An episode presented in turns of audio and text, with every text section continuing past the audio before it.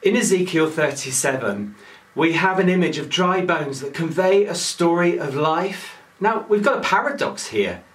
Two ideas sitting side by side that appear to be contradictory. Whereas you might normally associate dry bones with death, here they speak of life. Dry bones into which God breathed his life, and tendons and flesh and skin grew upon them, and a vast army was created. You see, God can take impossible things, inanimate things, dead things, and bring them to life. Now, here's a question for you. If God can make bones live, can he make stones speak? Now, here is a stone. It's a stone that speaks to me. In fact, it was given to me by a neighbour just across the road. And what she had done was painted a picture on it of a cross. And this stone speaks to me of God's love.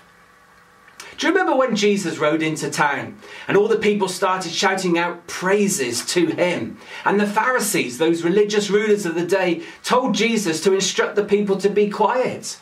And Jesus said, I tell you, if they keep quiet, then the stones themselves will cry out. Now, there are some more stones that speak. In fact, they're near to where Ebby is. They are up at Ashley Down. Did you know that the stones of the walls of George Muller's orphan homes actually speak to us? On the 10th of November 1939, a gift was received from someone in Chippenham with this letter. I suppose you often wonder what impresses people so that they send you money. This is what happened to me 32 years ago. With two horses and a van, I was climbing Ashley Hill. Things seemed to be against me. I could not make business go with a hum. I was trying to make myself believe there was no God. I asked a boy what houses those were, and he said, They are Muller's homes. The very stones cried out, There is a living God. And I vowed to that living God that I would put aside three pence for every job I did. So for 32 years, I have been sending it. Oh, how I thank God that He inspired George Muller to build those homes to prove the likes of me that there is a living God and that He sent His Son Jesus to be my Saviour.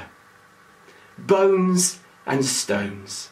Bones that live, stones that speak. It has to be God. Why not have a go at this for yourself?